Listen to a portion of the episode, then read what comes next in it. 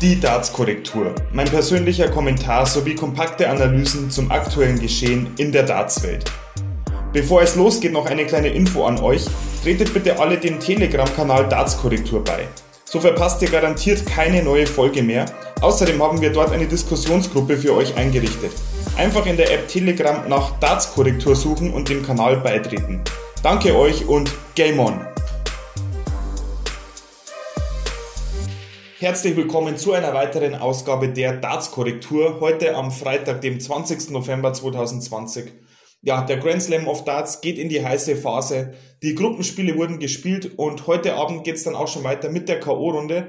Und das Ganze läuft noch bis kommenden Dienstag. Dann wissen wir, wer den Grand Slam of Darts 2020 gewonnen hat und ob Gavin Price den Titel zum dritten Mal in Folge einfahren konnte. Aber die Gruppenphase hatte, auch schon, hatte es auch schon in sich. Denn unter anderem der Weltmeister Peter Wright ist raus, ebenso wie Gabriel Clemens, Joe Cullen, Christoph Ratajski oder Glenn Durant, um nur mal die, die größten Überraschungen zu nennen. Aber der Reihe nach.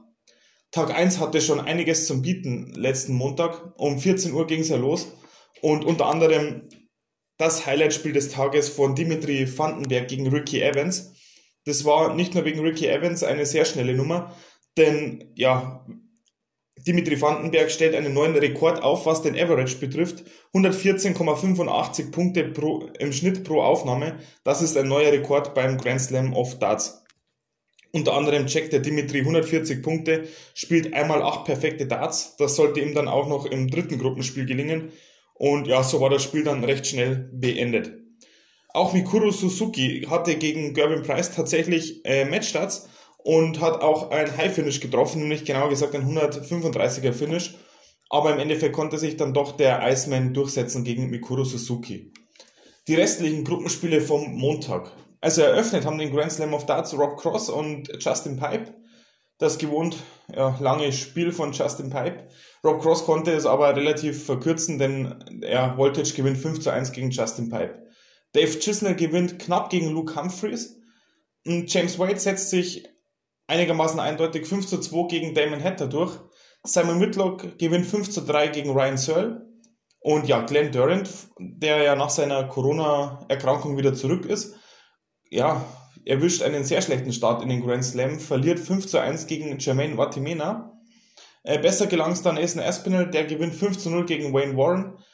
Dimitri Vandenberg habe ich gerade angesprochen, gewinnt 5 zu 1 mit diesem Wahnsinnsspiel gegen Ricky Evans der einem wirklich leid tun konnte. Aber ich glaube, der gute Ricky hat es mit Humor genommen, wenn man seinen Posts auf Instagram folgen darf. Ja, Gary Anderson gewinnt auch noch gegen, gegen Adam Gavlas mit 5 zu 3.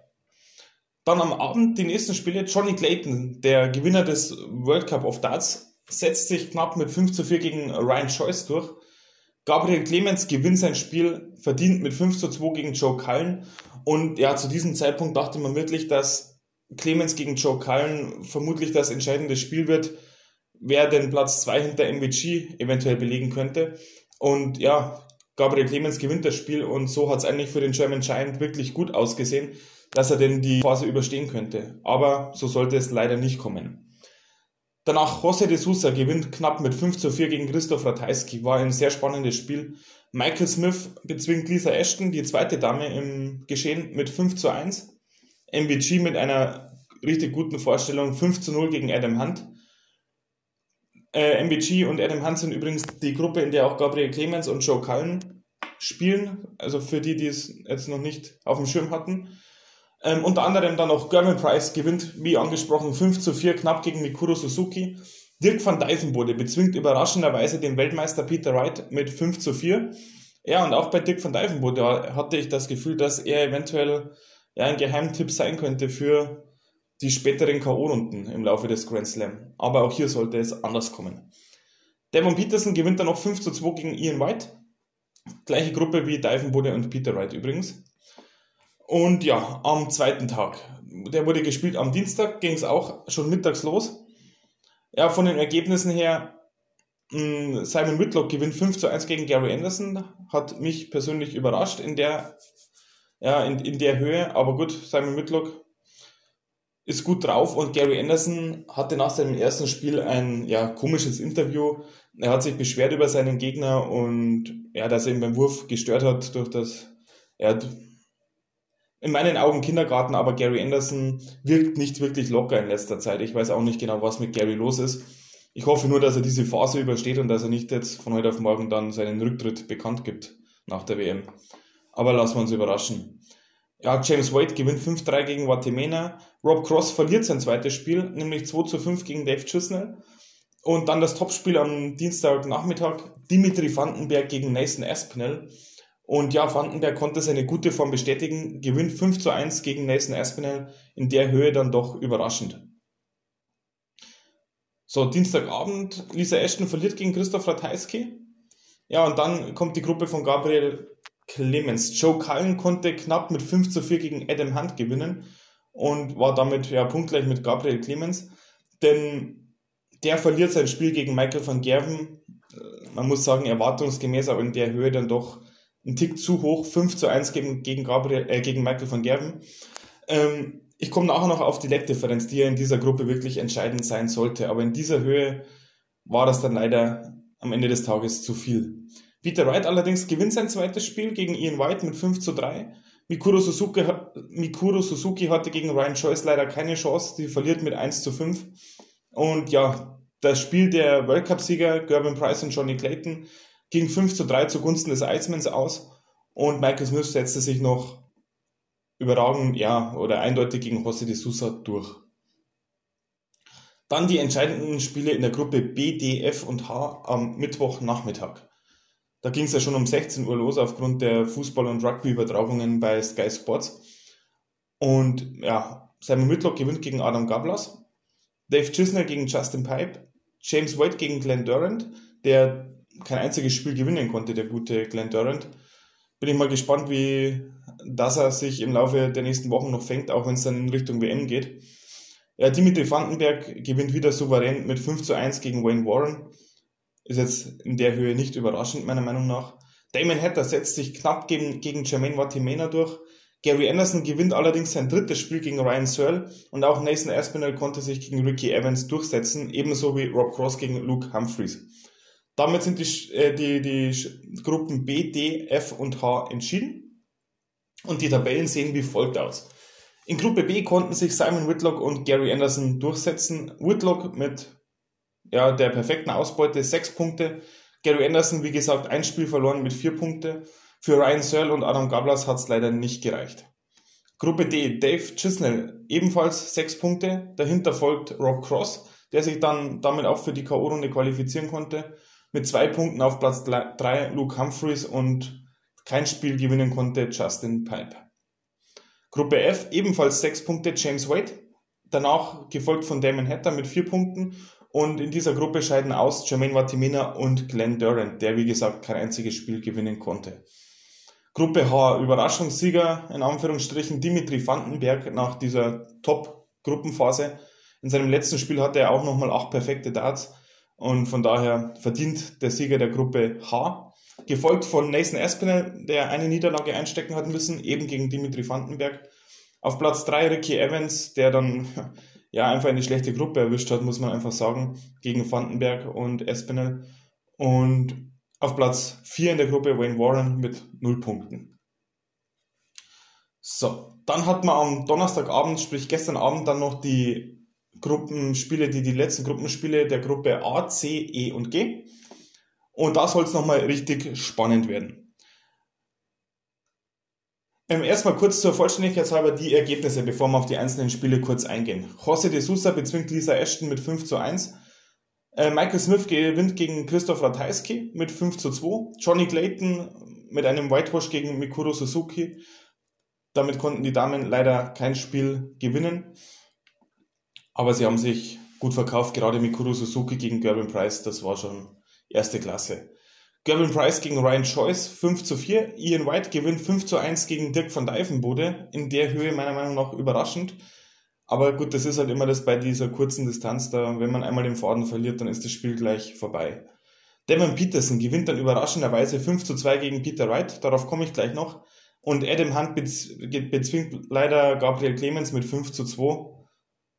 Und Michael van Gerven konnte dann äh, am Ende des Tages noch 5 zu 3 gegen Joe Cullen gewinnen. Für Gabriel Clemens ist es besonders bitter. Im Endeffekt hat ihm nur ein Leck gefehlt. Dann wäre er weitergekommen. Ähm, Adam Hunt hat quasi die Leckdifferenz, die um ein Leck besser ist. Und im direkten Vergleich hätte Clemens ja gegen äh, Hunt gewonnen. Aber so konnte sich in der Gruppe A Michael van Gerven perfekt mit äh, sechs Punkten durchsetzen. Danach folgen Hunt, Clemens und Kallen jeweils mit zwei Punkten. Ja, und auch Kallen hat vier Darts verpasst, die ihm dann letztendlich die Gruppenphase oder die, die K.O.-Runde quasi gesichert hätten. Aber sowohl Clemens als auch Kallen konnten sich nicht durchsetzen und scheitern denkbar knapp. Und so konnte sich neben Michael van Gerven in Gruppe A tatsächlich Adam Hunt ja, durchsetzen und zieht in die K.O.-Runde ein. So, ebenfalls spannend sollte es werden in Gruppe E. Die Gruppe besteht ja aus Devin Peterson, Peter Wright, Ian White und Dirk van Dijvenbode. Und ja, Wright verpasst bei einem High Finish wirklich denkbar knapp die Doppel 19 und landet so auch aufgrund der Leckdifferenz nur auf Platz 3. In Gruppe E konnte sich durchsetzen Devon Peterson mit verdientermaßen mit sechs Punkten, also alle drei Spieler geschlagen. Danach folgen Ian White, Peter Wright und Dirk van Dijvenbode jeweils mit zwei Punkten und wie gesagt, zwischen White und Wright ging es auch wirklich um die Leckdifferenz. Und im Endeffekt konnte sich aber wirklich Ian White durchsetzen, da ja, Peter Wright die Doppel 19 dann verpasst hat. Aber so ist Darts, so ist der Grand Slam. Der Weltmeister ist raus, das ist eine faustige Überraschung.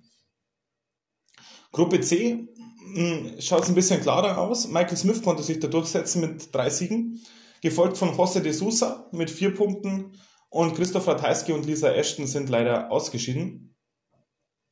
Gruppe G, da soll es auch nochmal spannend werden, denn Gervin Price hat zwar sechs Punkte am Ende des Tages, aber er war in seinem letzten Spiel unter Druck gegen Ryan Joyce, war mit 2 zu 4 hinten, konnte dann allerdings drei Lecks in Folge gewinnen und 5 zu 4 gegen Ryan Joyce gewinnen. Und damit, nur durch diesen Sieg konnte sich Price dann wirklich den Gruppensieg sichern. Price sechs Punkte, gefolgt von Johnny Clayton, Sprich, die beiden World Cup-Sieger konnten sich in dieser Gruppe durchsetzen. Äh, Ryan Joyce kommt auf zwei Punkte und Mikuro Suzuki geht leider leer aus, nimmt aber bestimmt eine Wahnsinnserfahrung mit nach Hause, mit nach Japan. Und sie konnte gegen den wahrscheinlich besten Spieler zur Zeit, Gervin Price, wirklich glänzen und ja, scheiterte wirklich denkbar knapp. Sie hatte sogar Matchstarts gegen Gervin Price, wie gesagt. Aber kommen wir jetzt auf die K.O.-Runde. Die startet nämlich heute Abend. Da geht's los mit Dimitri Vandenberg gegen Johnny Clayton. Dürfte Dimitri Vandenberg machen, so wie der aktuell in Form ist. Johnny Clayton darf man natürlich nie unterschätzen, gerade mit dem Selbstbewusstsein des World Cup Siegs. James Wade gegen Ian White. Schwer zu tippen, ich würde in diesem Fall mit James Wade gehen. Simon Whitlock gegen Adam Hunt.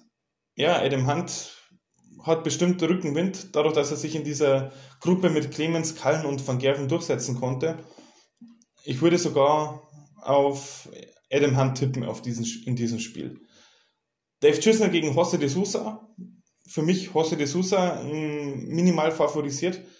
Wenn der einen Lauf hat, dann wird es lustig für die Gegner. Und dann morgen Abend geht es dann weiter mit Michael Smith gegen Rob Cross. Absolutes Topspiel, würde ich auf Michael Smith setzen.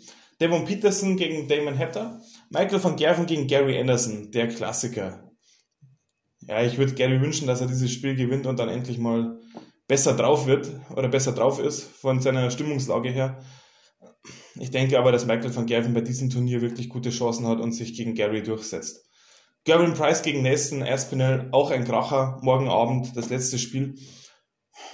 Ja, so wie der Gervin Price zurzeit drauf ist, würde ich auf den Price setzen, aber Aspinall spielt gerne gegen Price. Von daher, das Spiel ist offen und ich lasse mich überraschen, wer da gewinnt. Es werden heute, also sprich am Freitag und Samstag, die Achtelfinals gespielt. Best of äh, 19 Legs. Das heißt, man braucht 10 Legs, um zu gewinnen. Deswegen gibt es auch nur vier Spiele pro Abend. Sonntagnachmittag und Sonntagabend dann die vier Viertelfinals, jeweils zwei Stück. Montagabend dann das Halbfinale und Dienstagabend 19 Uhr dann das Finale. Ab dem Viertelfinale wird übrigens Best of 31 Legs gespielt. Das sind dann schon richtig lange Spiele und da können wir uns auf schöne Dartsabende gefasst machen. Ja, ich melde mich, sobald der World Cup, äh, sobald der Grand Slam of Darts gespielt wurde. Und ja, bis dahin, good Darts und Game On.